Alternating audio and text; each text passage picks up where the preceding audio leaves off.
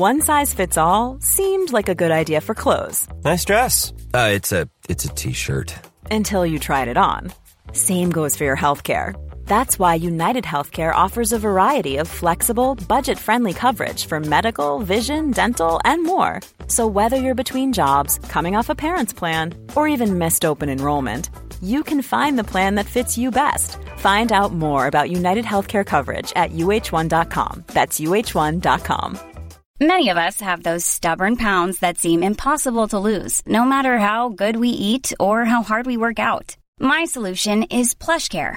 PlushCare is a leading telehealth provider with doctors who are there for you day and night to partner with you in your weight loss journey. They can prescribe F D A-approved weight loss medications like Wegovy and Zepbound for those who qualify. Plus, they accept most insurance plans. To get started, visit plushcare.com slash weight loss. That's plushcare.com slash weight loss. Planning for your next trip? Elevate your travel style with Quince. Quince has all the jet-setting essentials you'll want for your next getaway, like European linen, premium luggage options, buttery soft Italian leather bags, and so much more. And is all priced at fifty to eighty percent less than similar brands. Plus, Quince only works with factories that use safe and ethical manufacturing practices. Pack your bags with high-quality essentials you'll be wearing for vacations to come with Quince. Go to quince.com slash pack for free shipping and three sixty-five day returns.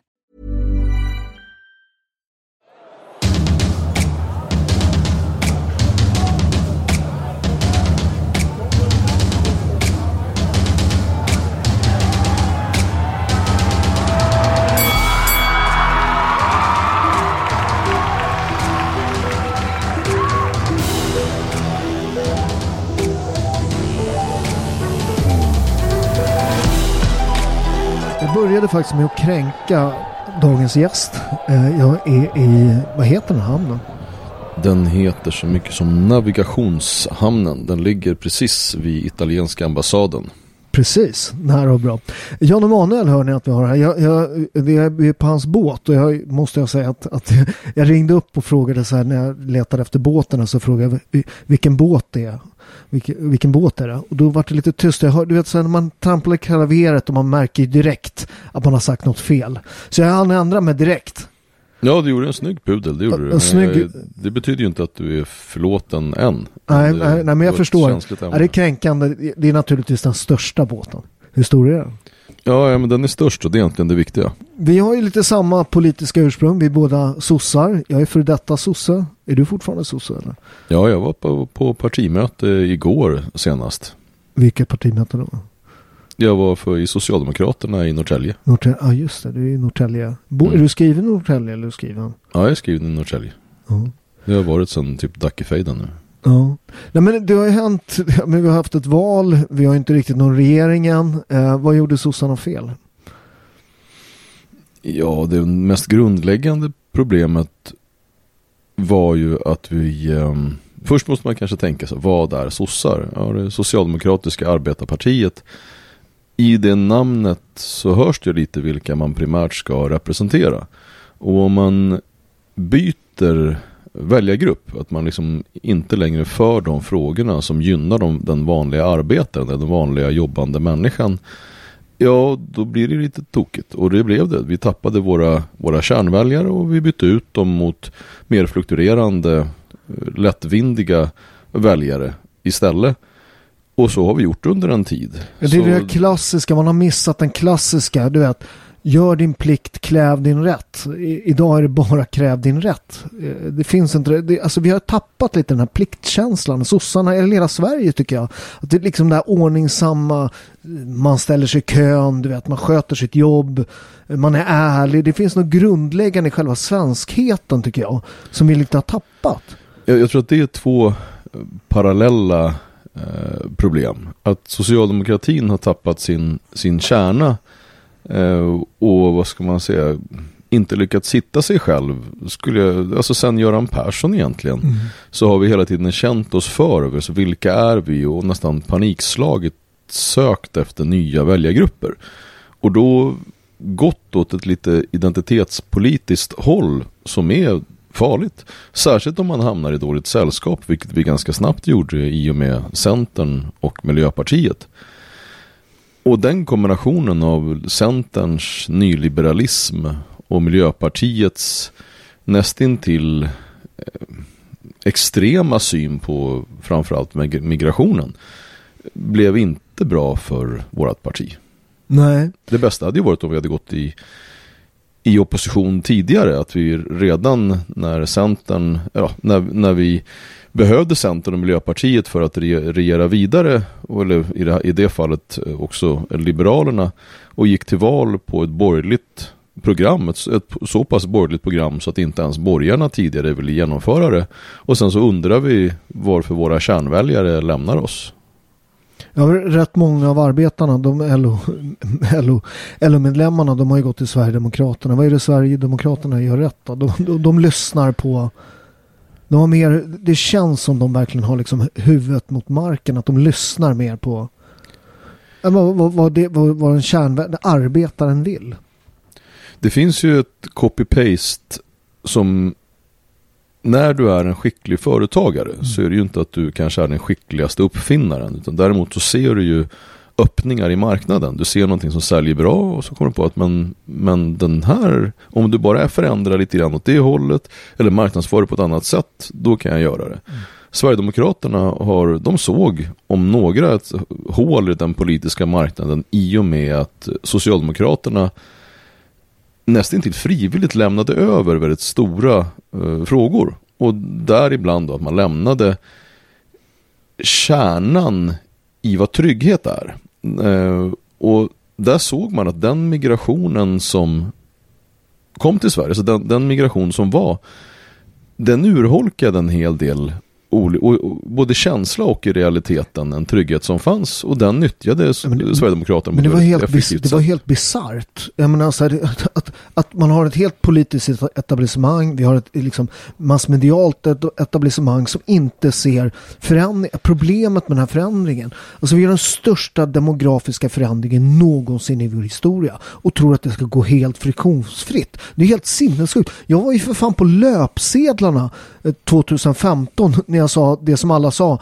Eh, alltså problemet med, med Sverigedemokraterna, det är att de har sett ett problem. Eh, och, där, och därför vinner de röster. Vi, vi måste ha en lösning. Vi måste, ha en, vi måste ha, ha en plan hur vi gör det här. Det går inte bara att öppna dörrarna. Det som alla säger idag. Det var jag på löpsedlarna som den jävla ultrafascist, va?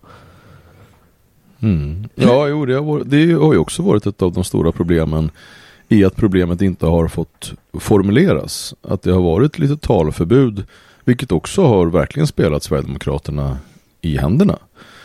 Och att det man inte såg med migrationen, det är att vil, vad, vilka slog den här väldigt liberala migrationen emot? Jo, det var ju de som nyligen hade anlänt till Sverige. Det var andra generationens invandrare som fortfarande var i behov av visst stöd i, och framförallt arbetarklassen.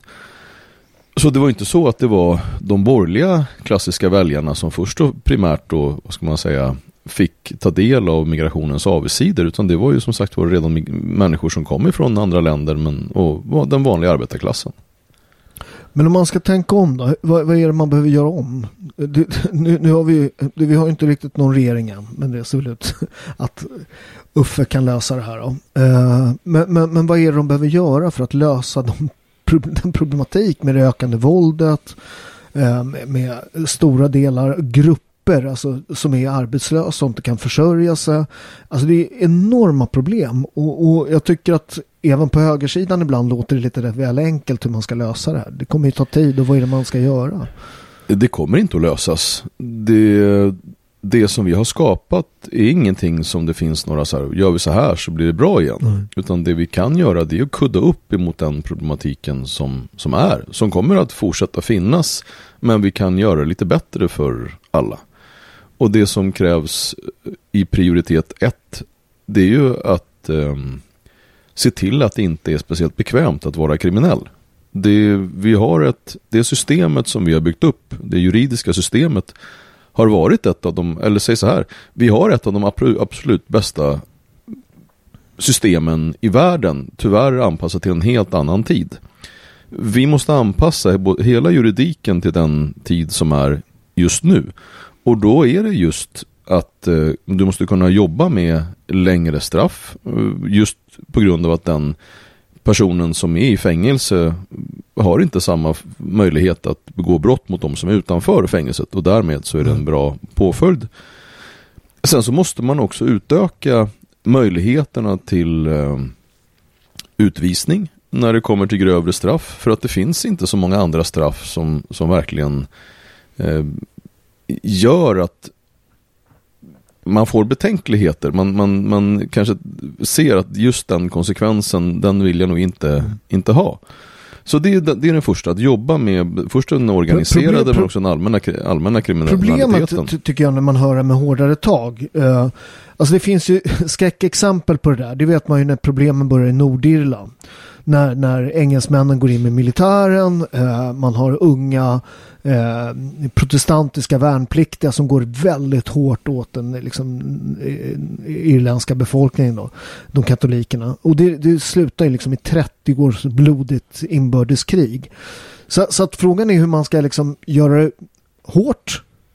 Men så här, samtidigt var det Sun Tzu, jag kommer inte ihåg vilken av, av, av, av alla de här, var det trehundraåttiotre maximer om att segra och besegra, men jag kommer inte ihåg den exakt, men, men om, om alla vet att de ska dö i ett slag, då kommer de kämpa som de alla gjort förut. Men vet tio att de kan fly, så kommer ingen kämpa.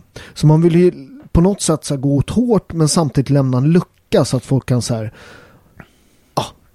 Först så, så tror jag att med all respekt att jämförelsen är, är, den haltar en smula med tanke på att de som vi skickar ut, det är en av världens mest välutbildade och mest jämlika polis som ja. finns överhuvudtaget. Att skicka ut värnpliktiga, det liksom ligger inte i riskens riktning. Det, vi kommer inte att göra det. Uh, Inte än på väldigt länge. Däremot så kommer vi, kan det hända att man får, kommer utbilda någon form av militärpolis igen. Och jag tror att vi kanske kom, kommer behöva, när man ser till alla våra väktare som gör ett fantastiskt arbete, så tror jag att det kan bli så att vi behöver ge dem kanske ett extra år för utbildning för att f- få någonting av ett mellanting mellan väktare och polis som kan äh, gripa in på ett... Äh, mer, om man ska säga ett avancerat eh, sätt. Nej, men vad jag menar är att med, med hårdare tag, alltså, så här, eh, alltså gör man det fel, det behöver inte mm. vara att det är militär, gör man det fel så kommer det uppstå bitterhet, så att det, frågan är hur man gör det här rätt liksom. Det kriminella ofta lyfter fram varför eh, hårda straff inte är bra. Det är ju att den här klassiska att, men tänk nu när jag har rånat banken och så vet jag att jag får livstid. Mm. Då kommer jag köra ännu fortare och skjuta ännu mera mot polisen och göra ännu värre saker när jag väl är jagad. Mm. För att eh, jag, det finns liksom inget... Men jag menar, inte så här, jag, men, jag menar rent generellt. Alltså det, det är de som kanske inte är jättekriminella. De som ser, du vet... Uh, hangarounds, du vet, familj, du vet, att, mm. att också, man har ju problemet med många av de här områdena. Uh, det ser man ju med Nyans uh, som bara sprider massa lögner och allt sånt där. Uh, att, att, att de söker inte information där vi söker information, utan man lyssnar på sina egna kanaler, man, lyssnar, man pratar inte ens språket. Va?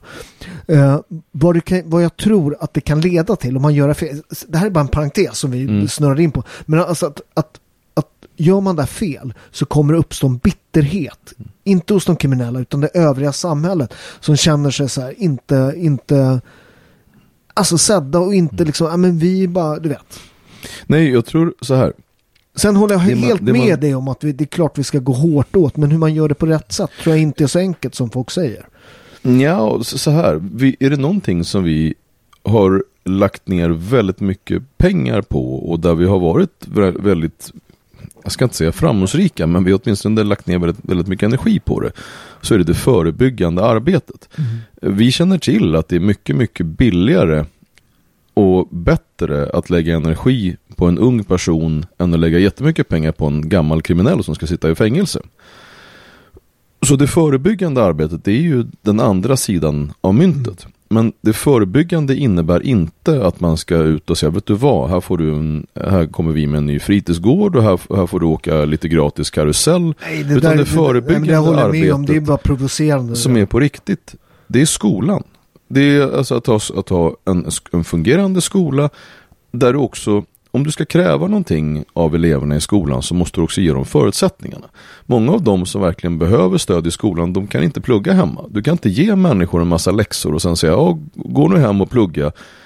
skolan ska ju också vara garanten för att ge människorna möjlighet att klara av läxorna. De ska kunna få vara kvar i, i skolan och få göra läxorna där och få den, den, det stöd som behövs för en fungerande skola. Och de som lever fan i, i en skola, de måste flyttas någonstans där, där de kan få bättre ramar. För att det, det ligger mycket i det här att kravställning, att säga att det är det här du måste leva upp till. Det är inte lärarna som ska behöva backa, utan du ska, du ska lyda läraren i skolan. Och klarar du inte av det, ja då behöver samhället anpassa dig en smula.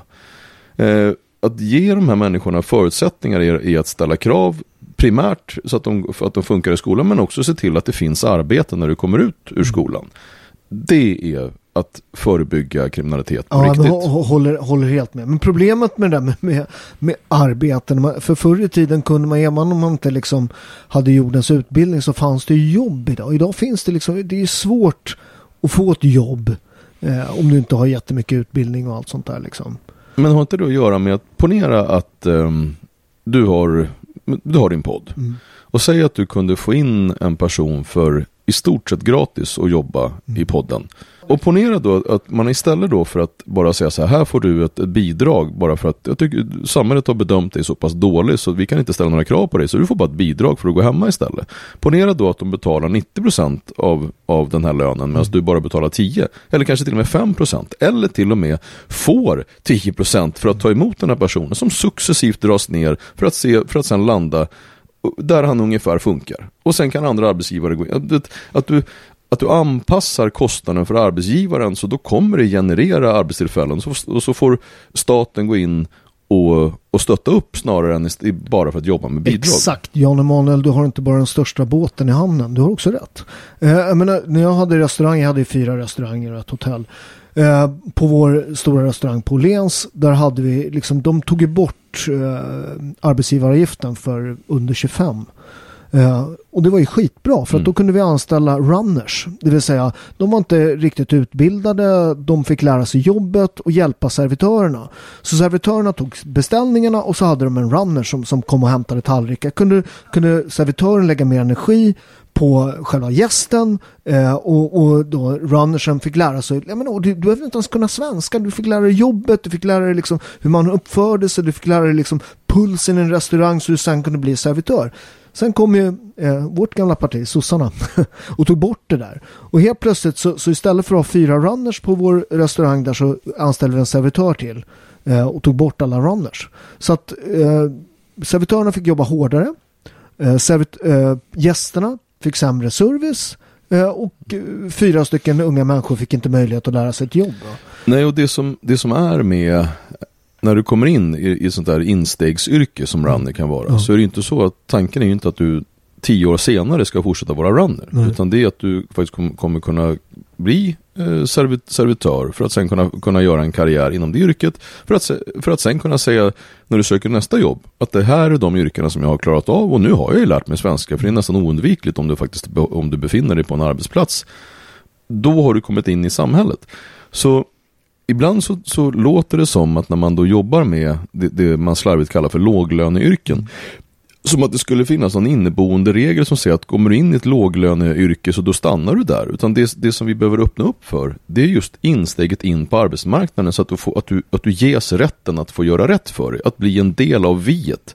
Att inte vara den som är utanför och få uppleva det mest, det taskigaste man kan bli utsatt för. Alltså att, att leva på andra människors pengar. Det, det är jättetaskigt. Ja, jag menar, jag menar, alltså, man förlorar ju stolthet som människa. Liksom, att, att du inte, att du, det är en av de fundamentala liksom, att vara en del i stammen. Att liksom, ta, dra sitt strå till, till stacken. Mm. Att, liksom, att få vara med i ett sammanhang. Att, att bara sitta där med liksom, hatten i handen och teg, tigga. För att, man ska inte kalla det tigga. Men, men det är ju att bidra, är det viktigt att få vara med i ett sammanhang. Det finaste du kan ge till en människa, det är delaktighet. Att, att få vara med. Mm. Alltså, tänk, att vara den som inte blir vald in i fotbollslag, som alltid får stå utanför, mm. det är inte schysst. Vill vi att samhället ska funka och vill vi vara hyggliga mot individen så måste vi bjuda in alla individer in i viet. Det, det Göran Persson pratade om när alla ska med. Det var ju inte något skojigt tåg man skulle hoppa runt i och vara med. Utan det var just det att alla ska med och bidra in i samhället. Att vara en del av viet. Men är inte det ett problem där med, med, med L O där man försöker bromsa de här liksom? Man, man kämpar med näbbar och klor för att det, liksom, de här låglönejobben inte ska få finnas. Så. L O har ju problem. Alltså hela fackföreningsrörelsen har ju ett problem i att de har gått ifrån att vara en nästintill heroisk del av arbetarrörelsen där arbetarrörelsen hade ju aldrig existerat så som den var om vi inte hade haft en fantastisk fackföreningsrörelse. Problemet nu, det är ju att de, jag ska inte säga att de har överlevt sig själva, men de kanske fokuserar på annat än just medlemmarnas bästa. Och framförallt så fokuserar de inte på sina nya medlemmar, det vill säga de personerna som man vill ha in i arbetslivet. Man engagerar sig kanske lite mer i att uppfostra sina medlemmar i att hur de egentligen borde tycka för att vara politiskt korrekta än att faktiskt gå deras medlemmarnas ärenden för att få en stabil arbetsmarknad. Mm. Den där bilden på fittmossorna, det var, var det Byggnads eller vad var det? Nej, där är jag inte bevandrad. De satte på sig en fittmössa. Jag, jag kommer inte ihåg vilken, det var någon i alla fall av fackföreningsrörelsen. Men, men är inte problemet att de, de gör ju rätt, de skyddar ju liksom sina, sina medlemmar, det vill säga de som... Problemet tycker jag det är att de, de har för mycket, de sitter ju i sossarnas liksom, eh, styrelse. Och för mig, jag menar, de skyddar ju folk som har ett arbete. Det är klart att de inte vill att det ska finnas låga löner. Att, att de strider med näbbar och klor för att de ska ha mycket betalt. Men däremot så finns det ingen som skyddar folk som inte har kommit in i arbetslivet. Som inte jobbar för dem på samma sätt. Va? Ja, det hade varit en sak om de verkligen hade lyckats med åtminstone de förhandlingarna. Om de hade fått med och fått upp medlemmarnas löner. Men inte heller det har man ju lyckats med. Utan det man just nu så skulle man väl säga att det de är absolut bäst på så är det ju att de som jobbar i facket, alltså de som har sin inkomst av att vara just facklig, fackliga ombudsmän, styrelser, för dem är de ju jättebra. Men jag tror att precis så som det behövs nu, jag är ju, jag är ju någonstans glad i att mitt parti får sitta i opposition. För jag tror att där, nu finns det tillfällighet att finna oss själva igen och komma tillbaka så här, with a vengeance. Men jag tror även att fackföreningsrörelsen behöver göra samma sak. Fackföreningsrörelsen behöver också komma tillbaka, finna sin kärna och komma på för vilka de faktiskt finns. Alltså vad är deras existensberättigande? Mm. Man, man pratar mycket om det här med, med de här låglönejobben och att enklare jobb och allt sånt där. Man pratar om plocka lingon och sådär. Jag, jag själv då som äger olivlundar i Italien, jag åker faktiskt nu trettonde oktober och plockar oliver. Alltså det är ju inte, det är ju inget enklare jobb det där. Folk fattar inte hur jävla hårt jobb det där är. Liksom hålla fokus, du vet, göra rätt saker, inte tempa på oliverna, eh, tradition, hur man gör. Det, det kräver ju enorm kunskap, många av dem där. Och framförallt fokus att liksom hålla den här, du vet. Det är ju spännande med det här att vi har ju otroligt många arbetslösa men ingen plockar lingon. Vi får ju ta hit liksom folk från Thailand för att göra det. Det, det är ju, alltså man blir ju förbannad då. Ja, det är precis så. Och det, det skulle jag säga är en legitim ilska. Att det finns jobb att utföra och det finns människor som är arbetslösa. Eh, det är en väldigt märklig kombination. Och det, det pekar just på den här... Eh, den elakheten det är. Att som om, och också som om det vore... en rättighet att, så här, att, gå, att ha bidrag och sen tacka nej till ett arbete. Det är väl en av de, de, skulle jag säga, viktigaste delarna. Det är väl att du kan väl ändå inte... Jag, skulle för, jag har en förståelse för att om du är läkare, att du inte åker iväg och plockar bär. För att det finns en efterfrågan för dig som läkare. Du behövs verkligen. Men att vara, ha en lägre utbildning och sen säga att här finns det arbeten för dig. Det här, är, det här finns en efterfrågan. Och man bara, nej, det är inte tillräckligt fint för mig. Det, jag, vet, jag vet inte riktigt om jag tycker att det är alternativet att välja. Då vill jag hellre gå på bidrag. Det är tveksamt om jag tycker att det valet ska vara helt och hållet ett val. Nej, men vad gör man åt det då? Vad, liksom, det är väl... för, för att tydligen är det ju ett val. Om vi har, om ja, vi har, det, det behöver ju inte vara så komplicerat. Ponera mm. att, att du inte har en erfarenhet av, av arbetsmarknaden och du går på bidrag och då säger samhället att du ska söka de här x antal arbeten till exempel. Mm. Det, är inte, det, är inte en van, det är inte en ovanlig kravställning.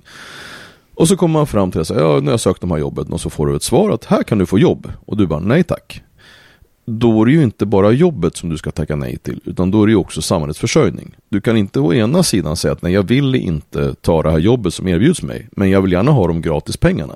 Utan i, i, i samma sekund som du tackar nej till ett arbete så ska du ju, ja, men det är ju full, det naturliga full, också det är full, tackas nej. Det är ju fullkomligt jävla logiskt. Varför, varför funkar det inte så i samhället? Det är helt sinnessjukt. Ja, dessvärre är ju inte alla allting logiskt utifrån det man, kall, det man kanske slarvigt vill kalla ett sunt förnuft. Det, man kan väl också säga att a common sense is not so common. Att vanligt sunt förnuft behöver ju inte vara mm. så vanligt. Sen kan man ju önska att det kanske vara, att det vore mer av det inom statlig förvaltning och in, inom framförallt då när det kommer till arbetsförmedlingen och de sektorerna som, hand, som, som handhar så ofantligt viktiga saker som just att få in människor på, på arbetsmarknaden och ge dem en, både värdighet och en, en del i samhället. Men är inte det ett ytterligare problem att alla de här myndigheterna, vad har vi, trehundrasextio myndigheter, jag menar vad har Finland med åttio myndigheter och sådär. Alltså halvera de där jävla myndigheterna. Sätt, tillsätt nya chefer. Det, det, det är ju mitt gamla parti, jag är ju med i. Nu hör jag att, att du har gått, jag vet, jag vet ju om att du har gått med i, i, i, med, i Medborgerlig Samling och jag, jag, hör er, jag hör era argument. Men du, du tycker att vi ska ha du tycker att vi ska ha de här trehundrasextio? Nej, absolut så här. Jag, jag tror att det är en väldig förenkling av verkligheten att säga att väldigt, väldigt mycket skulle bli väldigt mycket bättre för att man halverade Myndighets-Sverige. Jag skulle säga att det är klart att det hade blivit en effektivisering och att lugnt hälften av de myndigheterna som vi har har vi ju mest för de som är på myndigheterna och ett fåtal människor som, som ja, nyttjar de, den servicen som myndigheten skulle kunna ge. Så absolut skulle det kunna halveras utan problem, men det skulle inte ge ett stort avtryck för den vanliga medborgaren. Nej, men jag, jag tror om man stramar upp de där, man, man, man, man, att man har merokrati, att folk med kompetens kommer in. Men om man tittar tillsättningen av cheferna på de, bland myndigheterna var åttio procent i gamla sossar. Alltså, någonstans här. Nej, jag, alltså, jag håller med rimligheten. I, i, i, jag är helt med i rimligheten att de här sakerna ska inte vanliga medborgare försörja. För att det är det som, det är det som är knaset. Hade den här myndigheten för folkdans... Eh, Om den myndigheten... Ja, men återigen, men så här, fan, folk, om du dansar folkdans, ja, men så här, det är jättebra, men du får betala det själv. Ja, nu vet jag faktiskt inte om det... Om det jag tror att det, det, det, ja, det, det finns en, en myndighet ja. som jobbar som, med, ja, den in, inriktningen. Ja. Och lite ja, det finns ingen sån. Och, och, och, och så vidare. Men hur som har vi? Ponera, ta vilken myndighet som helst som, som kanske inte bidrar speciellt mycket förutom till sin egen försörjning. Eh, om den hade försörjt sig själv... Om, det, om den hade en så här kommersiell del där de drog in de här pengarna. No. Kör, herregud. Men att låta de, den vanliga arbetaren försörja myndighet, det är där som är knaset. Så det är snarare, det är en sund del för staten och för, och för Sverige som sådant att dra ner på myndigheterna. Det, det sänder en sund signal till arbetarna, de vanliga, eller till alla människorna, alla medborgare, att vi... vi Vi ansvarar för era, era pengar. Vi, vi förstår att det här, det, vi ska inte kasta bort dem. Liksom. Så absolut, men som sagt, i, i det stora hela, det är inte en räddning för Sverige att halvera myndigheten eller, eller, Nej, eller, men jag, eller ta bort dem. Ja, fast, sen, fast, fast en mm. del i att liksom så här strama åt saker, inte, att inte kasta bort pengar. Mm. Vi har ett väldigt hårt skattetryck, om det är världens femte eller världens högsta, där det beror på lite hur man räknar. Men, men alltså, att vi inte har en bättre sjukvård, att vi inte har, alltså, om man har världens femte eller världens högsta, att vi inte har världens bästa polis eller världens femte bästa polis, att vi inte har världens femte bästa skola, att, inte, att, att allt detta ha, ha, betalar man för något. Ja, men om du går in i en affär och köper en mobiltelefon och så kommer du ut och sätter på den, så funkar den inte. Då går du in och säger så här, men det, det här, den här mobilen funkar inte, jag vill ha en ny. Det är exakt det som har hänt med Sverige. Vi betalar för något som inte funkar, för fan. Jag skulle säga att vi, vi har en av världens bästa poliser. Däremot så har vi inte, alltså om vi, om vi ser till polisutbildningen, om vi ser till de personerna som också är poliser, så har vi, vi ligger i topp i världen. Däremot så har vi en jättedålig polisorganisation. Ja, förlåt, polis, ja, för, förlåt, polis, förlåt. Ja, men du har helt rätt. Och samma sak när vi kommer till våra förutsättningar till sjukvården är fantastiska. Det som är lite märkligt, det är ju om man tittar till antalet individer som eh, får träffa en läkare. Mm. Vi har många läkare, men vi har en låg effektivitet. Mm. Det finns otroligt mycket vi behöver göra när det kommer till effektiviteten eh, i, i Sverige. Och det, jag tycker att det, det du säger i att det är väldigt märkligt hur, hur mycket vi betalar i proportion till vad vi får. Om man ser till den allmänna tryggheten, mm. eh, basdelen som samhället ska erbjuda. Och det är klart att det är extremt provokativt att sätta de här alla myndigheterna och se vad de kostar. När du också ser att basen för det som, med, som medborgarna verkligen ska kunna kräva inte ges dem. Där är, jag, där, där är jag helt med. Och jag förstår den argumentationen som med har där, den, är, den sympatiserar jag med till fullo. Men är, är inte det sossarna ska göra? Sätta sig ner och säga så här, hur gör vi det här bättre? Sen, sen kan man, jag menar, du vet, jag förstår vad de vill och jag har en respekt eftersom jag också har varit sosse liksom, eh, tjugo år sedan. Men, men jag förstår vad, vad de vill och vad de säger. Men någonstans så måste man ju se till att det man vill och det man säger också stämmer överens med det man gör. Mm. Men, exakt så. Och där har vi, där har vi misslyckats. Och det är därför jag är lite glad över att vi hamnar i opposition så vi kan tillägna oss den tiden till att titta tillbaka till oss själva. Apropå två saker som jag ty- tycker, tycker att vi måste prata om nu, mm. när du sa att du var ju sosse för tjugo år sedan. Mm. Kan du inte berätta lite? Vi hade ju, vi hade ju personvalskampanjer, du och jag, sam, samma val faktiskt. Hur, hur gick de? Vem, vem var det som, hur, hur gick det rent så här röstmässigt? Jag tror att jag fick mer röster av dig, men du tillhör... Fuck du, you! Du, jag, jag fick fan tre gånger så mycket röster. Nej, det fick dig. Du inte alls. Är det sanning? Ja. Googla, det kan, det kan ni googla det här. Ja, det, det, det, det är en, jag, jag fick... en liten orättvisa som, som snart Paolo kommer föra på tal. Det är att han, han gick ju för Stockholms stad och jag i Stockholms län. Ja, jag... Och Stockholms län är mycket mer folk. Men jag ville ändå få det sagt. Att det var väldigt... Är det, är det så? Ja, men Stockholms stad har, det är ju väldigt många färre. Som, ja, som alltså, men, men du fick större. Mer röster med? Ja, rent, rent eh, antalsmässigt så fick jag fler. Fick du det? Ja, jag är hyfsat säker där, för jag hoppas, tänk om jag sitter och ljuger och jobbet skulle vara. kolla, kolla upp det, ja. eh, så får vi se. Eh, hur många röster fick du? Ja, det kommer jag inte ihåg. Jag, kom, jag, jag, kommer ihåg jag, fick, jag fick bra med röster, jag kommer inte ihåg antalet. Jag, jag, fick, jag var en av de som fick flest i Sverige i alla fall. Ja, jag också. Mm, du ser. Jag tror, i Stockholms stad var det bara Bosse Ringholm. Skärmen där vart det slagen på. Uh, jag, jag, jag, var, jag, jag tror var, att Mona hade fler än mig. Ja, jag, jag tror att jag var tvåa i Stockholm. Men, eller jag vet att jag var tvåa. Mm. Bara Bosse Ringholm slog mig på sin skärm. Omöjligt. Uh, så att, så jag var, i, i mitt race var jag tvåa. Men tydligen så fick jag stryka dig. Ja, vi, ja, ja. Nu, nu blir jag ju livrädd att jag har fel. Men vi håller tummarna för att jag, eller jag håller tummarna för att jag har rätt då. Mm. Sen en, en, nu vill jag ta tillbaka en, en, den båten. En jätteliten båt. Det är en eka vi sitter i här. sen, sen bara en, en nu kommer snabb, in vatten här. För en, en, en snabb bara tillbaka till um, uh, med. För det, det är vissa saker som jag tycker det är budskapen är viktiga. Och just den här... Um, slöseriet med skattepengar, mm. att ta tillvara på skattepengarna, det är någonting som jag tycker är lite märkligt att mitt parti inte lyfter fram på ett tydligare sätt. Just det att varje krona som tas in, som inte går tillbaka till medborgaren, är en form av stöld från folket. Stöld från de fattiga. Vem är det som säger det? Det är någon finansminister. Ja, det är en... Ja, nej, det kommer jag inte ihåg. Varje felinvesterad skattekrona är stöld från de fattiga. Ja, från, stöld från folket tror jag att det är. Men, men skitsamma, mm. jag tycker att det, det är en... Det, jag tycker det är märkligt att uh, det är just ditt parti som, som har... Uh, nästintill de enda som lyfter fram det som, som en, en väldigt, väldigt viktig del. Det är inte så här, det är inte tufft att betala skatt. Det är tufft att betala skatt till dem på ett sånt sätt som gynnar vanligt folk. Mm. Det är inte så att det finns en... Det är inte inget självändamål i att betala mycket skatt, utan skatten ska ju ligga precis på en sån nivå så att den håller det goda samhället uppe. Så att, man, så att de, de här grundläggande delarna är självklara. Så att du ska kunna bli sjuk även fast du är fattig. Du ska alltid kunna känna dig trygg. Liksom.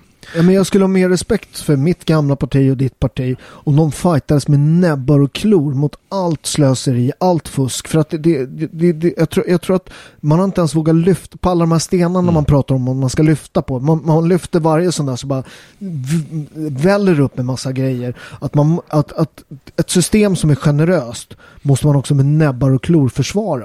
Ja, ja, precis så. Så att det inte nyttjas på ett felaktigt sätt. Sen så tog du upp, det är ganska ofta jag hör när medisar pratar, så pratar man ofta om, merikro, om, mm. om merikro, merik, meritokrati. Jo, det finns en otroligt sund idé bakom begreppet utifrån att det ska vara kompetensen som avgör och inte någonting annat. Det som är ett utfall av merit- meritokratin Kratin. Det är ju också att eh, de som hamnar utanför, som ändå då eh, blir fattiga, det betyder ju inte att de har kämpat mindre. För att inom idén så är det att den som kämpar väldigt hårt kommer också liksom komma någon vart. Det, det, det man glömmer bort och, och det som kan bli lite känsligt när man, när man liksom analyserar det till sin helhet, det är så här, jag brukar ofta jag brukar ofta gå till mig själv och så tänker jag så här, de människorna som verkligen betyder någonting för mig. Så tänker jag på mamma till exempel. Mm. Min mamma, hon var, var först jobbade hon som djurvårdare och diskade råttburar, och sen i, i det senare delen av livet så blev hon städare. Så de sista tio åren på arbetsmarknaden så var hon städare.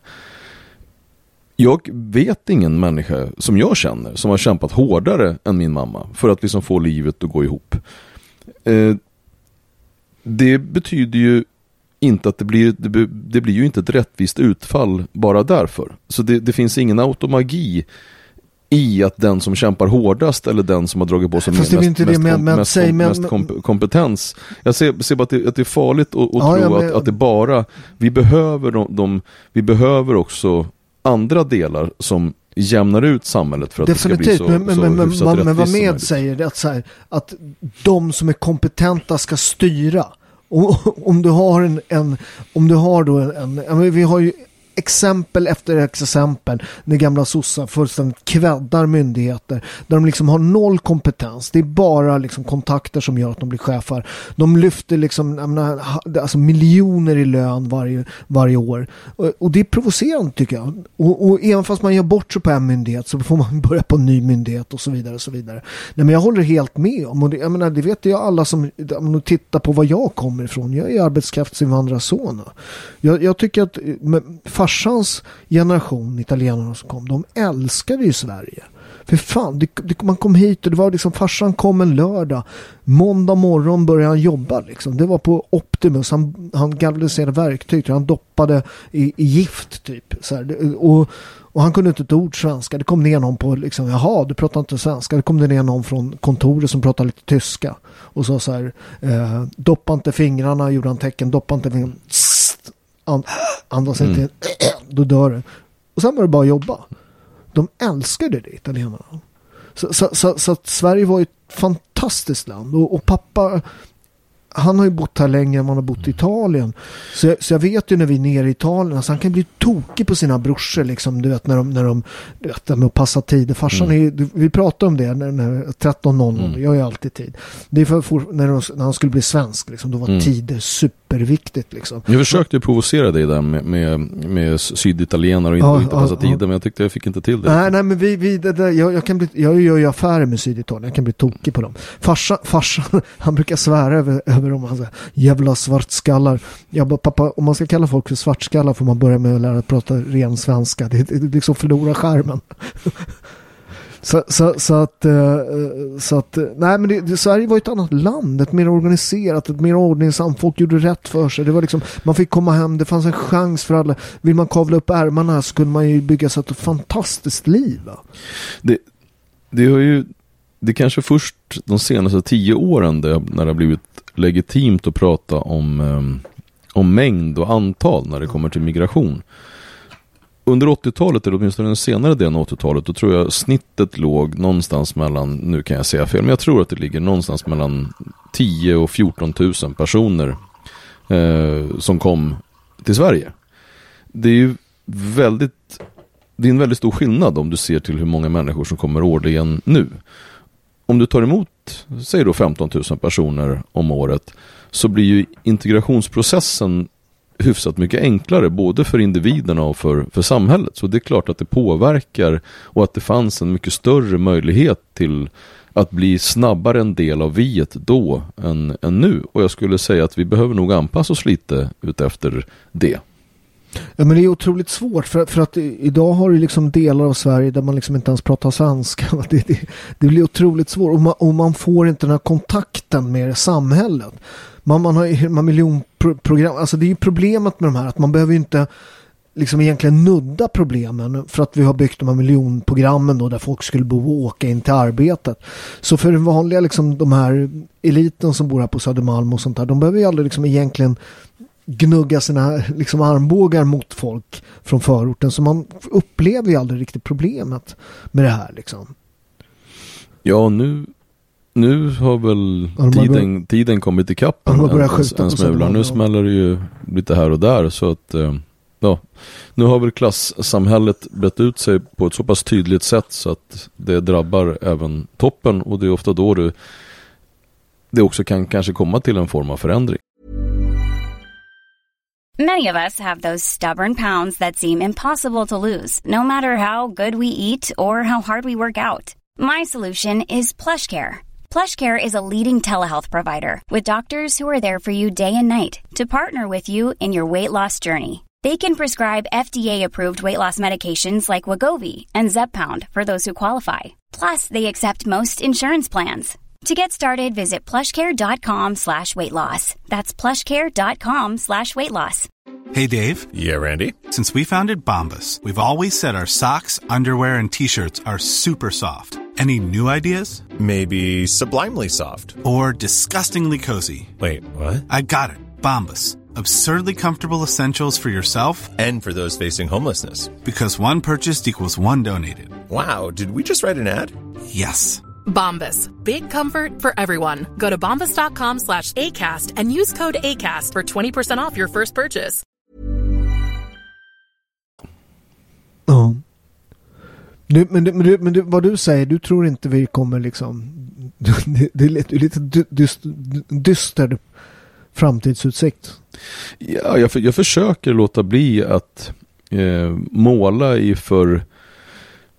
i förklara färger, för att det betyder bara att, att man blir besviken sen, för att det kommer in, det här är vi, vi står inför en problematik som som inte är enkel, och den kommer inte gå att lösa varken på kort eller hyfsat lång sikt. Det kommer kunna bli bättre. Det kommer kunna bli ganska mycket bättre, men det vi kommer kunna mäta på en mandatperiod, det är väldigt lite. Det man kommer det som kommer kunna ske om nu Om allting går så som jag hoppas, det är att du kommer kunna avläsa det inom just kriminaliteten. Det kommer vara, med förhoppning, kommer bli svårare att vara kriminell, och att man också ser när det kommer till, till eh, migrationen i, i antal, att man ser att vi måste börja se till att de resurserna som vi har i samhället anpassas till antalet som kommer till Sverige. Det är inte snällt mot varken de som bor här, de som nyligen har kommit hit och de som är på väg hit, att göra på ett annorlunda sätt. För att, det, att vi bryter ner samhället, det är det ingen som, som tjänar på. Och ja, vi har inte så många andra val. Nej, men, men, men tror, vad tror, alltså om det här inte liksom, om man liksom misslyckas med det här och blir värre, tror du inte att rent politiskt på högerkanten kommer liksom växa saker som är rätt otäcka, skulle jag? Jo, så, så är det. Och det är det som är faran i både, ja, jag säger så här, alltså det, det som vänstern och också mitt parti, miljö, alltså det hållet, Centerpartiet främst, har förlorat mycket på, det är demoniseringen av den andra sidan. Mm. Att där man hela tiden berättar om hur ondskefulla de andra är. Den andra parten, de är fascister och rasister, och de är direkt ondskefulla. Mm. Det, man, det jag tror att man behöver sträva efter, det är ju likheter, och se så på vilket sätt kan vi kitta ihop samhället, att få oss, och så in, och det här gamla klassiska, det är inte du, det är inte liksom vi och dem, utan det blir ett vi. Hur ska vi nå dit? Och det är inte genom att måla upp de andra som ska ondskefulla som möjligt. Men, jag men, väljer men, men, till tror, och med... tror du det, alltså, tror du det, alltså folk har ju grävt så djupa skyttegravar. Ja, men där är vi tillbaka till, till förlåtelsen någonstans, och där är det, den sta, det är bara den starke som kan vara den förlåtande. Jag blev lite orolig precis vid regerings, i början här, när, när då, då jag lyssnade på radio, och då var det bråk om var Sverigedemokraterna skulle ha sina kontor, och då mm. var Moderaterna oroliga för att Sverigedemokraterna skulle ta deras, hela deras våning, så mm. att de fick flytta liksom. Och då kände jag att snälla, snälla, i just den här situationen, låt Moderaterna få vara kvar bara. Säg, vet, säg så här, vet du vad? För mig spelar det ingen roll vilket kontor jag har. Jag gör det här. Jag, jag, kommer, jag, får, jag har fått låna makt här för några år. Tills nästa val. För det är ingenting annat vi politiker gör. Vi får låna makten en stund. Jag gör det här bara för folket. Jag skiter i var jag ska sitta någonstans. Mm. Andra kammarsalen som man nog bråkar om. Så här, det, det är en fin sal ja, där man ska ha gruppmöten. Vet du vad? Jag kan sitta i hallen. Det rör mig inte i ryggen. Sitt kvar ni bara. Mm. För att det är det man kan göra när man är stark. Nu tror jag dessvärre inte att det är blev så, utan man, man tog den här andra kommarsalen. Jag hoppas på att man lät Moderaterna vara kvar i sina kontor åtminstone. Men att när jag, när jag pratar med en centerpartist till exempel, som i mångt och mycket är långt ifrån mig i sin nyliberala eh, i sitt nyliberala tankesätt, om man nu ser till, till Stockholmscentern framförallt, inte den klassiska arbetare, vad ska man säga, inte den klassiska folkrörelsecentern som, som, som finns på landet. Liksom. Det är inte ett bondeparti längre. Men det är ju att tänka så här att Vi, vi, vi har helt olika ingångar på saker och ting. Men vet du vad? Jag tror att du vill väl. Jag tror att vi har en vision om ett bättre samhälle, mm. men vi har olika idéer om hur vi ska komma dit. Om det kan vi träta. Vi kan ha hårda politiska strider om hur vi ska komma dit. Men någonstans så måste vi ändå vara grundläggande överens om att vi, vi, vi är inte ondskefulla människor som vill ont. Liksom. Men, men, men alltså, jag läste, den är väldigt bra. Douglas Murray, The, The Madness of Crowds, en av mina... Eh, politiska förebilder tycker jag. Eh, han, han, han skriver just om det här med sociala medier där folk går ut och är så här hårda, men som man säger saker, men när man är så hård, man är inte beredd att retirera, man är inte beredd att förl- förlåta. Det gör ju också att man målar in sig i, i en hörna. Att är man inte beredd att förlåta, då kan man inte heller bli förlåten. Så att det känns som det här liksom debattklimatet är liksom, det är ju så otroligt hårt idag. Så att det är svårt att liksom retirera ut och liksom så titta på den andra och säga okej, okay, du har rätt på det sättet och, och, och så vidare liksom. Tror, tror inte du att det här, det känns ju inte som vi är på väg åt andra hållet. Utan det känns ju som det är liksom skyttegravarna blir ännu djupare. Jag menar, jag tycker att, att många ledande, om du tittar på Morgan Johansson och Strandhäll, alltså det låter ju som det har varit en, en, en, en, en alltså, kupp. Det låter som, som det har varit en militärkupp i Sverige va? När, när, när vi har haft ett demokratiskt val. Va? Men, men någonstans så, om du gräver tillräckligt djupt, om du är där i din skyttegrav så gräver du, till slut så kommer du komma ner i gyttja och till slut kan du inte andas för det kommer vatten. Mm. Så det, det, det finns en botten, botten i nådd någonstans. Och jag tror att om du ser till det politiska klimatet även verbalt, när du har sagt nazist, mm. vad ska du säga sen? Vad, blir, vad är näst, hittat starkare ord? Du har grävt så långt det bara går. Någonstans så blir det nästan som i ett, det här är säkert en superdålig jämförelse, men om du tittar på alla moden. Det är modernt med jättetajta jeans. Okej, okay. Hur länge då då? Ja, till slut så kommer det någonting annat. Då blir det som en backlash. Då blir det så här jättevida jeans. Och så har det också sett ut politiskt. Att det har liksom gått ifrån ena delen till en annan. Mm. Och där hoppas jag på att det som har varit det här, det, det fullständigt oförlåtliga, det svarta och det vita, där man liksom gör ganska, man verkligen kämpar för att, som vi talade om tidigare, demonisera sin motståndare. Att det går till att istället försöka söka lösningar för folkets skull. Det är min, det, det är min förhoppning. Sen hur lång tid det tar innan vi kan mötas i det. Men om man, om man apropå du, du sa där en, att ha... Eh, människor man ser upp till eller, eller föredömen. Mm. Jag tycker ju Olof Palme, utifrån den demagog han var och det han, det han sa, det han skrev, i ett av hans tal när han skulle beskriva folkhemmet så, så sa han att en av de viktiga delarna för det starka samhället, sa han, det starka samhället, det var möjligheten att mötas. Att vi, vi kunde just ha de hårda politiska duellerna, men när, sen när det kom till beslut, ja då kunde vi mötas liksom. Och det tror jag är en otroligt viktig del för framtiden. Förmågan att över partilinjerna se till Sveriges och medborgarnas bästa. Och att vi kommer tillbaka dit. Jag hoppas, jag hoppas att du har rätt, måste jag säga. Vad säger du om Italien då? Det har ju varit precis val i helgen.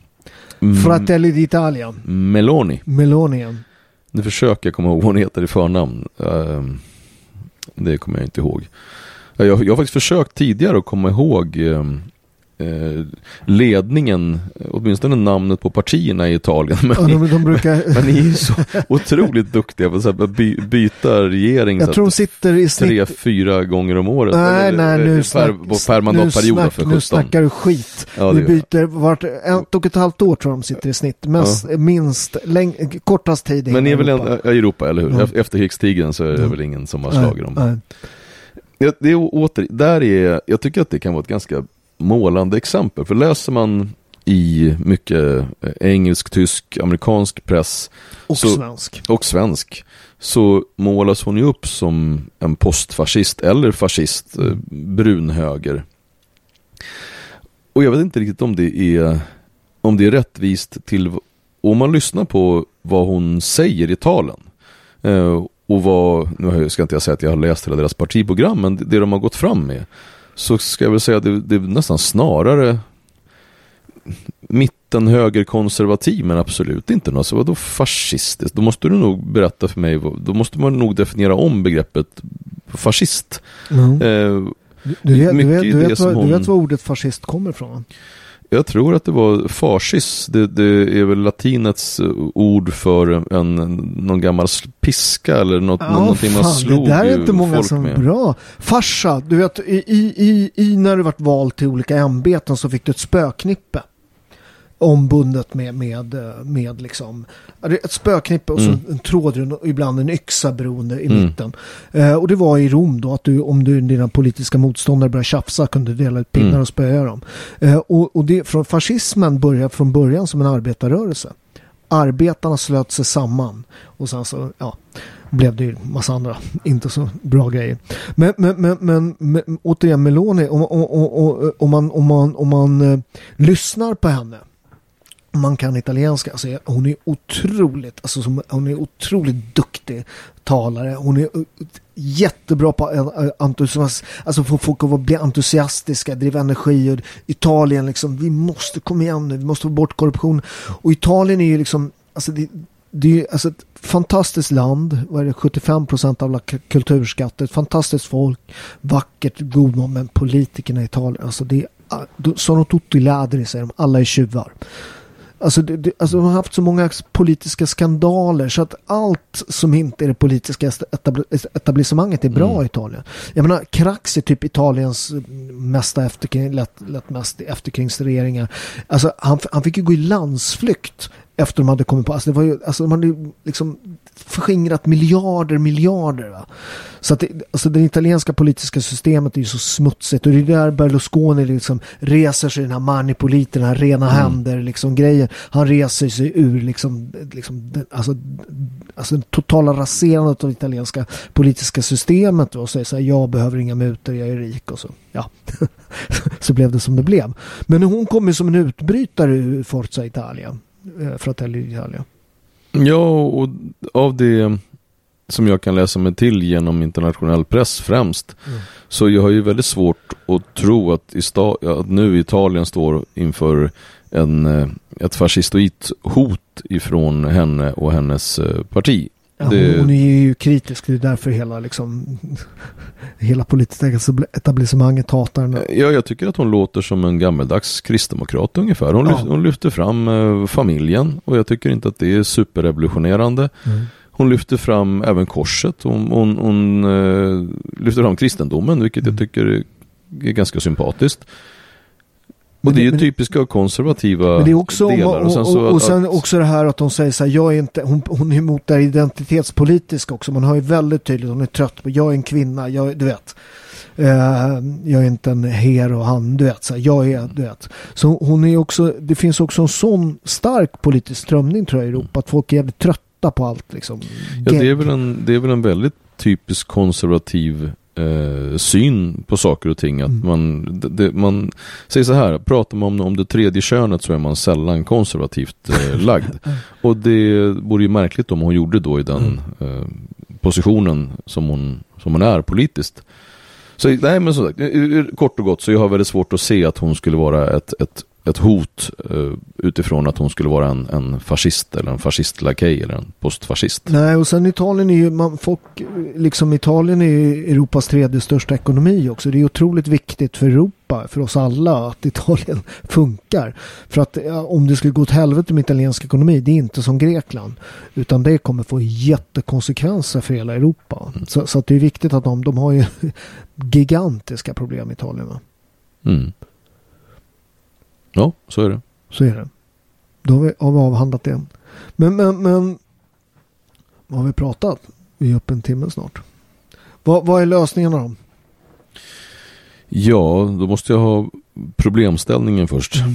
Ja, men hur får vi Sverige på fötter? Hur får vi, hur, en grej som jag har tänkt lite på, det här med att man, man har ju alla år sagt så här, svensk kultur, det finns inte, och hit och dit. Och helt plötsligt så, så, så jag menar, när Sverigedemokraterna kom, kom, kom i folkdräkter, så var det liksom, om man är helt galen att riksdagens öppnade. Nu är ju alla, alla partier, det är massvis med folk som har folkdräkter och sånt. Att svenskarna har ju börjat fundera på, i då den här liksom stora liksom flykting, där man ser att folk har starka, att andra kulturer, starka, stark tro och du vet så här, i det tror jag svenskarna också börjar fundera på, vad är det som är att vara svenskt?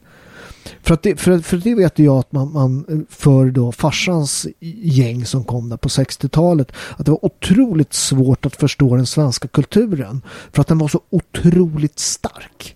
Att den behövde, alla säger så här, men vår kultur, nej, ni har ju haft fel. Svenska kulturen är superstark. Det är därför den inte behöver skrivas med stora bokstäver. Sverige är ju liksom ett, ett, ett mycket äldre land än de flesta andra förstår. Liksom. Men femton tjugotre liksom, Vasa blir kung. Liksom. Italien är arton sextioett.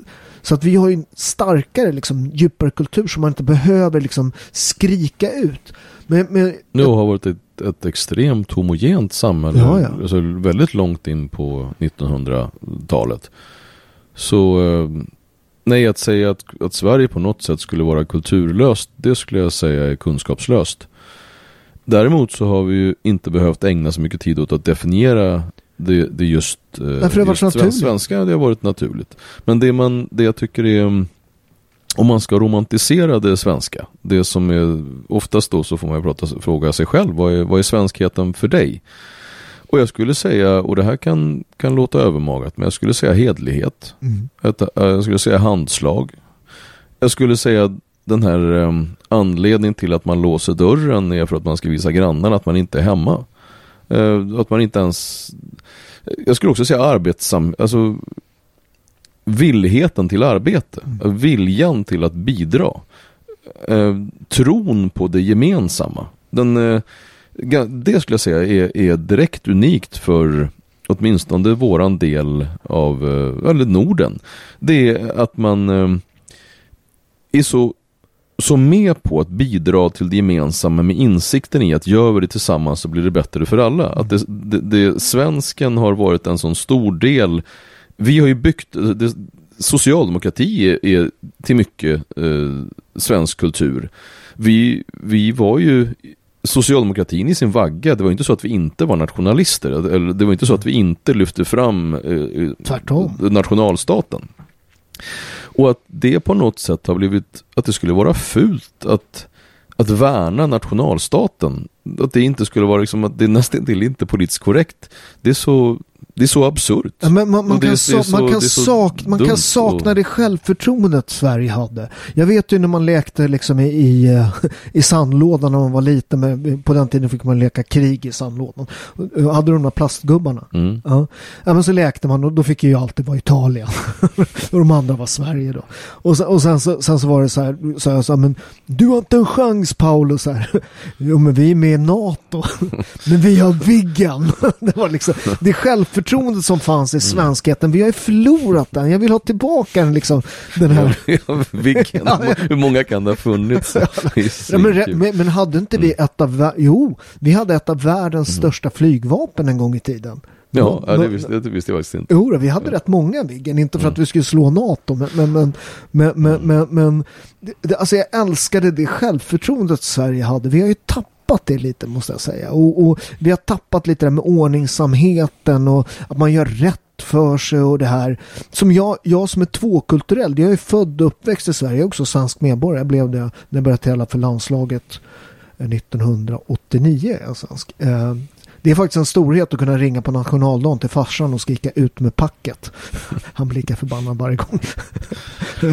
De är italienare fortfarande, men, men, men, men alltså Vad tog det vägen? Liksom? Ja, det finns väl, om man ska om man ska analysera det hela, om man först ska säga att säga att det är så att vi har tappat mycket, ja, av kanske det. Det är så. Det, det, men jag bara, men, men jag, jag, jag, grejen är att jag, jag kan jag kan i, i del uppleva samma sak. Uh, och om man skulle analysera det så, så tror jag att det är um, mycket politik bakom. Att det är det som, nu ska man inte skylla på stackars Reinfeldt allt ont, men han, den perioden av politisk doktrin, den gjorde inte bra för Sverige. Alltså där, gjorde, där, där, lyfte man, där lyfte man verkligen fram, han skojade ju ofta om och hur, ja, men det kulturlösa och att vi, vi, vi är inga liksom, utan vi... Det var, det var en tråkig politisk del av, av, av historien. Jag hoppas att vi hittar tillbaka därifrån. Men det, det, det startade ju långt innan, ja, det, alltså det också. Det, ja, ja. Där, där jag inte, det har inte varit fint att vara stolt. Och det är ju är jättekonstigt. Det är superkonstigt att man inte skulle vara, vara stolt. Man säger så här att ja, men du ska bara vara stolt över att du är människa.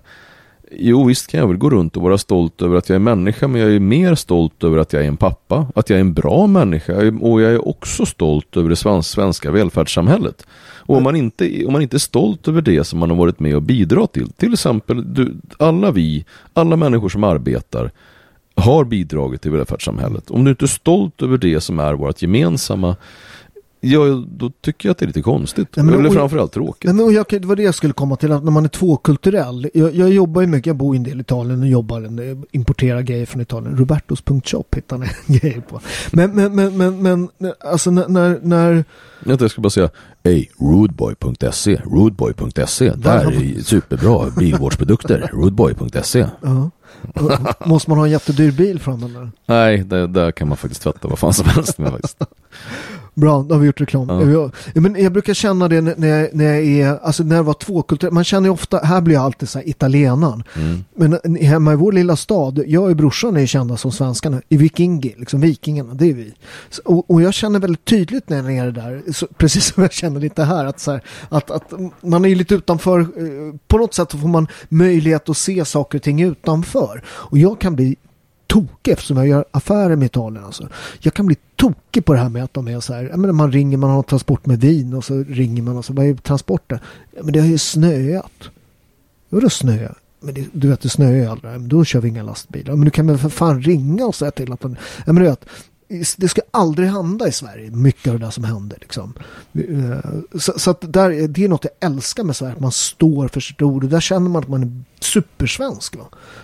Uh, och det där är ju spännande, att man kan vara både och liksom, att man, man, jag är väldigt stolt över Italien, men jag är ju tävlar för landslaget liksom. jag, jag har stått under den svenska fanan, den, den, den svenska nationalsången betyder otroligt mycket för mig liksom, med, med, man boxar titelfighter och så får man ha sin fana liksom, mm. mot hjärtat, det, det, det är stort liksom.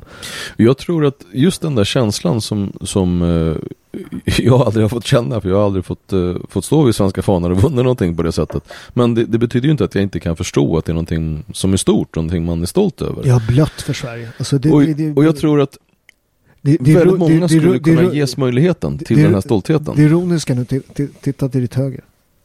Ja, jo, jag ser det. Jag har en stor svensk fana här. Den, det, båt, båtflaggen. Aha. Han, men, har alltså, han har inte alltså det på väggen.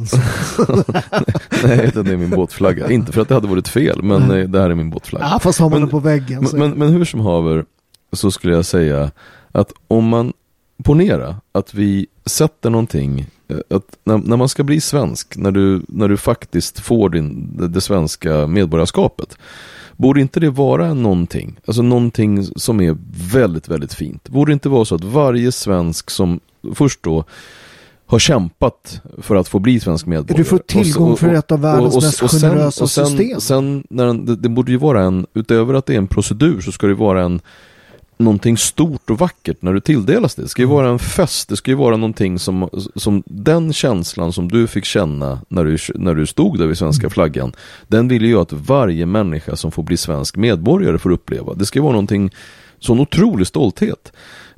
Och det tror jag skulle lyfta eh, de flesta, att få den känslan. Vem är du? Ja, men jag är svensk, och det är någonting, och, och i och med det så står upp för de här olika värderingarna. Den, det är kanske ett av världens mest jämlika samhällen. Det, det är så många saker som är så otroligt vackert med Sverige. Och jag tror att stoltheten för vad vi har byggt upp i Sverige är någonting som vi behöver ja, lyfta var, fram. Ja, men alltså, det, var ju, det är ju helt unikt. Ja, men det vet man ju. Nu börjar det liksom så här, man, man, en gång i tiden när man pratade med släktingar, det var ju ett säkert land. Man inte, det, vi är fortfarande ett rikt land, alla har det bra. Liksom. Men, men det, det börjar den här Sverigebilden man pratar om.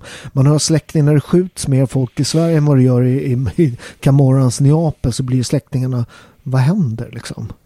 Ja, exakt, exakt, exakt så. Ofta när man är utomlands numera så är det ju, när man för Sverige på tal så mm.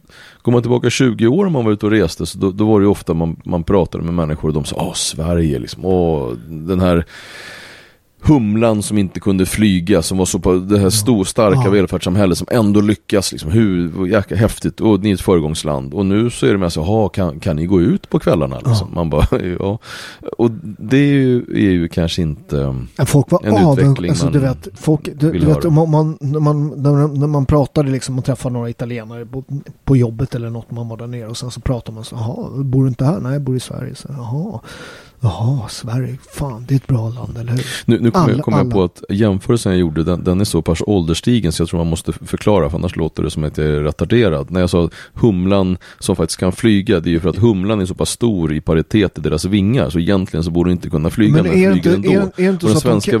välfärdsmodellen har varit just så, att trots de höga skatterna, trots alla de pålägg vi har haft på, på den vanliga medborgaren, så har välfärdssamhället utvecklats både genom vår fantastiska industri, vår export. Vi har liksom lyckats i så många olika led trots att vi också har haft den, den stora tunga välfärden som har liksom genererat ja, det positiva för helheten. Och där, därav man gjorde den här jämförelsen med humlan en gång i tiden. Ja, men humlan, det, det där stämmer väl inte längre? Man har, det, humlan kan flyga, det finns en uträkning nu. Humlan, humlan kan flyga. Nej, nej men alltså, det, förut så sa man att den ska inte kunna flyga för den har så små vingar, men det finns någon man har, man har kommit på. Varför. Ja, därav ser det väl ganska ålder, ålderstigen den där jämförelsen kommer jag på. Ja. Du, du är väl ålderstigen? När är du du kan vara ålderstigen, du är skitgammal Paolo. När är du född? Jag är mycket yngre sjuttiotre, än dig. Ja. Jag är mycket yngre än dig. Jag är sjuttiofyra. Åh oh, förlåt. Så, för fan, jag kommer bli avkastad av båten. Den här lilla ekan ja. jag sitter i nu. Mm. Det, det, det är inte... Hur mycket större är den än alla båtar? Den är bra mycket större. Ja, den är bra mycket större. Som du är bra mycket äldre än mig. Mm. jag, jag, jag tror jag kommer ihåg när... Vi måste ju ha känt varandra, i alla fall ytligt i... Lite närmare micken. Jag tror vi, vi måste ändå ha känt varandra åtminstone ytligt i sinnessjukt många år. Ja. Ja, det var ju från när du, när du tränade hos Tjago mm. och jag tränade hos Sammy i, i Gottsunda. Ja, det var ju riktigt, riktigt länge sedan. Ja. jag, kan, jag måste ha varit, jag måste ha varit Sammy Tersker. Äh, Askar. Askar, ja, just det. Sen. Just det. Uh, ja. Jag mötte honom i S M, har inte det? Ja, det kan jag tänka ja. mig. Uh, och jag skulle inte vilja möta Tjago, inte, inte nu heller. Nej, han, är, han har fyllt sextio, Tjago. Det, det spelar ingen roll. Det, det, det, det är min gamla, det det min gamla taekwondo-tränare, för er som inte vet. Han är så jävla ro- Min son är ju svartbälte där nu. Jag brukar tänka på det, att, att han lyckas... Alltså, han har inte följt med det här, man ska vara snäll och man ska inte skrika, man får inte slå folk och sådär. Han kör ju sin gamla... Så jag tänkte när han var nere där, så, så, så han går ju rätt hårt åt eleverna där. Och så tänkte jag, fan grejen där. För så tittar jag på alla papper, då är det gamla, ele- gamla elever till Tjago mm. som så här, typ hånskrattar när ungarna fick stryka. Bra Tjago. En polare till mig berättade, hans dotter började träna och så, han har inte sett Tjago på så här, nej men trettio år, tjugo år liksom. Och så hade bara dörren öppnats, det var som ingenting hade hänt. Så kommer han ut och så sitter alla papper på, och mammor också på, på liksom en rad där. Så Tjago kliver ut, klipper till den ena på armen, den andra på benet och, och bara tjena! Och så bara sticker han och tjena, det var länge sedan. Nej, jag älskar Tjago. Mm. Uh, nej, men det, det, det, det måste jag också säga med att vi har känt varandra uh, länge. Att uh, under min uh, härliga uh, fadäs, som jag inte får säga, när jag köpte en prostituerad kvinna... Uh, En av de få som ringde upp. Det var jävligt tyst där ett tag. Det var du. Det är, så, du är en riktig vän. Ja, det, det uppskattar att du säger. Tack för det. Ja, men du, du, vet, du vet kriser när man gör bort sig, när man har dum i huvudet. Det blåser bort packet. de som vill vill liksom det. Så, så att det, det, det, man har fått rensa en del eh, och, och du är kvar. Jag skrev ju en, en debattartikel till Dagen, den kristna tidningen, mm. just när, när det här hade hänt. Att man måste komma ihåg vissa saker. Att, att Gud hatar synden, men han älskar människan. Mm. Älskar och, syndaren. Ja, människan åtminstone. Sen det, det, det, det som är bortom ja. och bakom synden. Och det betyder ju att du måste kunna som, som människa kunna begå just synd. Du måste kunna, göra, du måste kunna få göra bort dig. Även grovt som fan. Du, du kan göra riktigt dåliga saker. Men du måste få komma tillbaka. Och så om, om samhället inte funkar så. Om vi skulle ha en annan syn på just det, då skulle det betyda att varje människa som hamnar på kåken till exempel, mm. sen skulle han vara obrukbar. Han skulle bara liksom passa bort och försvinna härifrån. Och alla de som spelar på ett sånt samhälle, alla de som inte ser till förlåtelsen utan som vill bränna på bål, de sopar mattan för ett samhälle som är det, om någonting kan vi kalla för det, fas- för det fascistoida, ondskefulla samhället. Och jag tror att det är bara genom att i realiteten visa på att du faktiskt kan förlåta. Det är så vi får människor att kunna komma närmare varandra, och det är så vi kan få ett, ett helare samhälle. Mm. Ja, men det, men, å, återigen, skyttegravarna är, det, det, folk lever ju på att kasta skit liksom. Det är folks yrke i princip, eh, skriva kröniker och vara arga liksom. Ja, och det, jag, jag säger, säger så här, det är helt okej okay att få bli arg. Det är helt okej okay att få liksom säga att det där som, som du gjorde, fy fan vad ja, dåligt liksom. och, och, och, kör på det. Men sen så måste det finnas en, en det måste kunna också få gå över. Det, det, det för alla faktiskt. Sen så klart det finns ja. Nej, men det, det är viktigt att ha, att, att ha i grunden det förlåtande samhället som gör att alla människor ges möjligheten att få komma tillbaka igen. Mm. Ja, men tack för att du är samvän, måste jag säga. Det är, det är inte alla som är. Nej, och det är väl också det som är just vänskap. Att om du är en polare, det, det, det kan inte bara vara polare när det är sol och det är trevligt. Mm. Utan polare blir ju, eller visar du att du är på riktigt när det går åt helvete och att man faktiskt står kvar. Och även en polare kan säga, fan det där som, som hände, jävligt dåligt. Fan vad synd att du gjorde på det där sättet. Men jag är din vän. Mm. Ja. Det är ju vänskap. Ja. ja. Nej, men tack för det. Det, det för, för att man, när det blåser, folk blir också rädda. Du vet, när det blåser så här jävla hårt, då blir folk rädda och man, man liksom oh, man börjar tänka på sin egen liksom, vad ska hända om jag, du vet. Man kände väldigt tydligt än att folk så här, vågade inte riktigt säga vad de tyckte och du vet, man, man, man, man liksom eh, och den, den var jävligt jobbig. Där kändes det liksom att så här, när det blir helt tyst att några så här, hur är det med Paolo liksom? Nej, och det märkte vi ju alltså, direkt, så fort jag blev uppringd av massa tidningar så, mm. men du, visst tar du väl avstånd från Paolo? Mm. Och när jag sa att nej, jag tar inte avstånd från Paolo. Jag tar avstånd från, från hans handlingar. Men Paolo är min vän. Mm. Det var ju så här, jag hamnade ju, jag fick äta skit för, för det. Ja. Och jag, liksom, jag, jag, kan, jag kan, och till och med nu när, jag, när, när du ringde om intervjun. Så har jag ju folk som, ja, men så kallade rådgivare som sa att nej, men nej, du kan absolut inte sätta dem, gör inte det här. Och man sa, vad, vad är det för fel på er? Och så, varför skulle jag inte kunna göra det? Mm. Det är ju så här. Jag tror att människor mår dåligt av att vara fega. Feghet, det är inget bra för, för människan. Och om du, inte, om du inte ens vågar stå upp för någon som är din vän när det blåser, ja, då tror jag att det gör dig dåligt som människa. Ja, feghet. Det tror jag. Ja, feghet gör att man agerar fegt, man, man, man kollar sin rygg. Alltså, feghet tror jag är rädsla. Överhuvudtaget är en jävligt dålig position att fatta beslut, basera sin vänskap och basera sitt liv. Och jag tror att väldigt många människor går runt och är rädda för massa grejer och inte vågar riktigt stå för vad de tycker. Ja, rädsla är ju det är ju, en, det är ju bra utifrån att det är en överlevnadsinstinkt, men jag, jag skulle säga rädsla och, och feghet är två olika saker. Att, att jag kan vara rädd i sammanhang, mm. men sen kan man göra saker ändå. Att, att vara feg, det är ju när du vet vad som, du kanske till och med vet vad som är rätt, men du gör det inte. Mm. För att du är just feg. Det tror jag är en, Men, men såg du den undersökningen med, med, med killar som inte vågade berätta för sin partner att de röstade på Sverigedemokraterna? Såg du den? Nej. Det var, det var, en, ja, men det var en rätt läskig alltså, mm. procent. Det var, det var en opinionsundersökning. Alltså, kom igen. De, dels så, så är det, vad är det för samhälle man inte kan prata sitt förhållande, och sen så, så här, är ni ihop och du inte vågar berätta vad du röstar på så här, då är det ju fel förhållande. Mm. Nej, men det, det är nästan som om man går tillbaka till den tragiska tiden när, när homosexualitet var någonting fult. Mm. När, man, när man fortfarande verkligen pratade om så här att åh, oh, han vågade komma, ut, komma ur garderoben som om det vore en stor grej. Som om du, vem bryr sig om du, om du är homosexuell? Tiden, men så en var gång, det ju stort. Liksom. En gång i tiden var det ju stort. Ja, det var ju verkligen det. Alltså när, typ, när Jonas Gardell hade sin, sin, hög, sin, sin, sin bästa tid ja. som, som kändis, och kanske lite tidigare ändå också.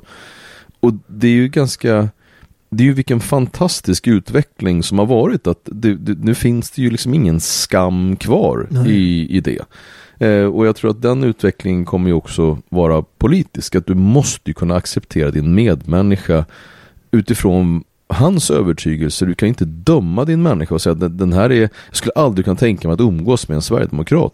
Vem säger så? Det är som om jag rätt, skulle säga rätt, så här. Jag rätt, skulle aldrig någonsin rätt, kunna tänka mig att och vara med, umgås med en vänsterpartist eller en centerpartist. Rätt, eller, rätt, rätt många här, säger det. Rätt många. Ja, och det, det, fan, det är, det är fan, skrämmande. Men om du tittar, jag menar, fan, de vill inte, våra politiker vill inte ens skaka hand med Sverigedemokrater, va? Ja, jag tror att det är, det är skrämmande. Jag tror att det är en väldigt dålig utveckling. Jag tror att därifrån måste vi, måste vi ta oss. Du måste kunna acceptera människan bakom. Att man tycker olika är en sak. Du kan fördöma människors åsikter, men du måste acceptera och förstå personen. Du, som någon klok sa en gång att... Um, ungefär, för jag säger alltid fel, men att eh, jag är beredd att dö för exakt, ja. jag, jag håller inte med dig, men jag är, ber, jag är beredd att dö för att du ska få y- yttra din, din åsikt. Jag tycker att det är, det är viktigt att det är vi, fundamentet vi, vi får inte, för demokrati. Ja, verkligen. Ja. Och det fundamentet för att vara människa är att du ser din nästa som just människa, inte dens eh, åsikter eller vad han, vad han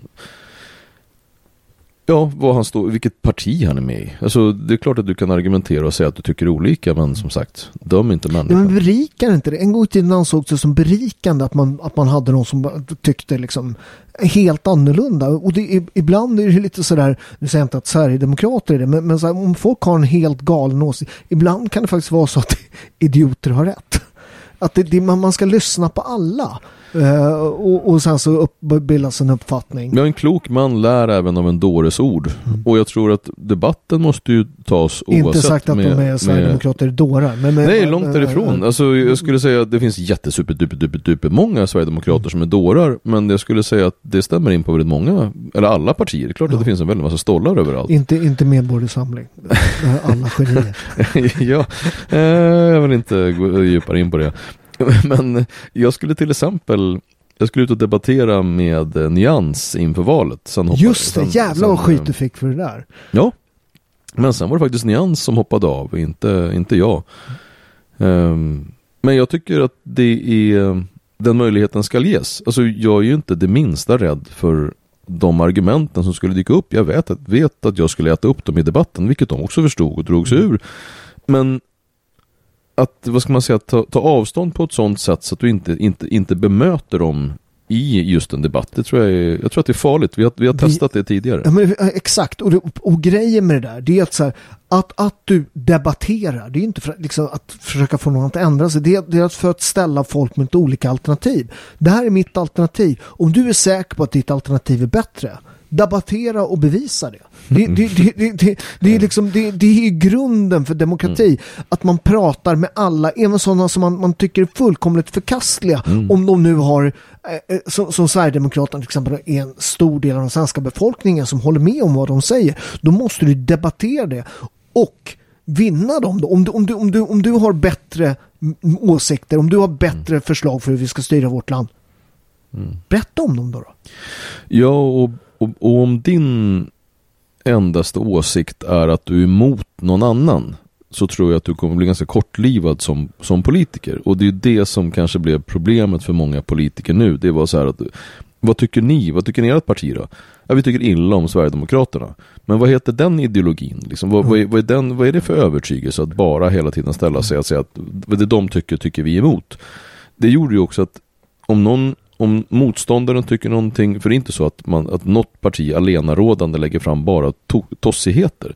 Utan idén med att vara politiker måste ju ändå vara att tjäna folket, att se till att det blir bättre för medborgaren. Och om då den politiska motståndaren lägger ett förslag som är bra, bejaka det. Säg hur du vet du vad, moderaten eller vem du nu är. Liksom. Bra förslag, jag hakar på, vi samarbetar. Men, nej ja.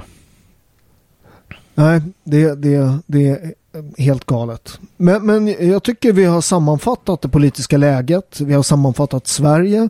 Eh, vad vi, pratat, vi har pratat över en timme. Och vi, och vi har kommit fram till att eh, du och jag styr Sverige. Eller, va, va, fan vad mycket bättre det skulle bli. Alla skulle få stor båt och lära sig boxa. Jag tror i alla fall att ju mer människor som engagerar sig, desto bättre kommer Sverige bli. Jag tror att engagemanget som sådant är bra. Att, att bara säga att jag skiter i det här, jag, jag röstar blankt, alla är bara idioter, det är en, det är en, det är en dålig idé. Däremot att, att alltid ta debatten, stå upp för sina åsikter, det gynnar alla. Jo, men är det inte så att, att förut så för, hur ska vi få ungdomar intresserade av politik? Helt plötsligt är folk intresserade av politik. Helt plötsligt kallas det populism. Eh, så, så, så att ta debatten, men det, men det, det tar vi nästa gång. Vi kör nästa gång. Tack eh, för kaffet. Eh, tack för att jag fick sitta på din lilla eka. H- hur, hur lång är den? Den är sjuttiofem fot. Den är superfläskig. Eh, du är grym. Tack. Tack kamrat.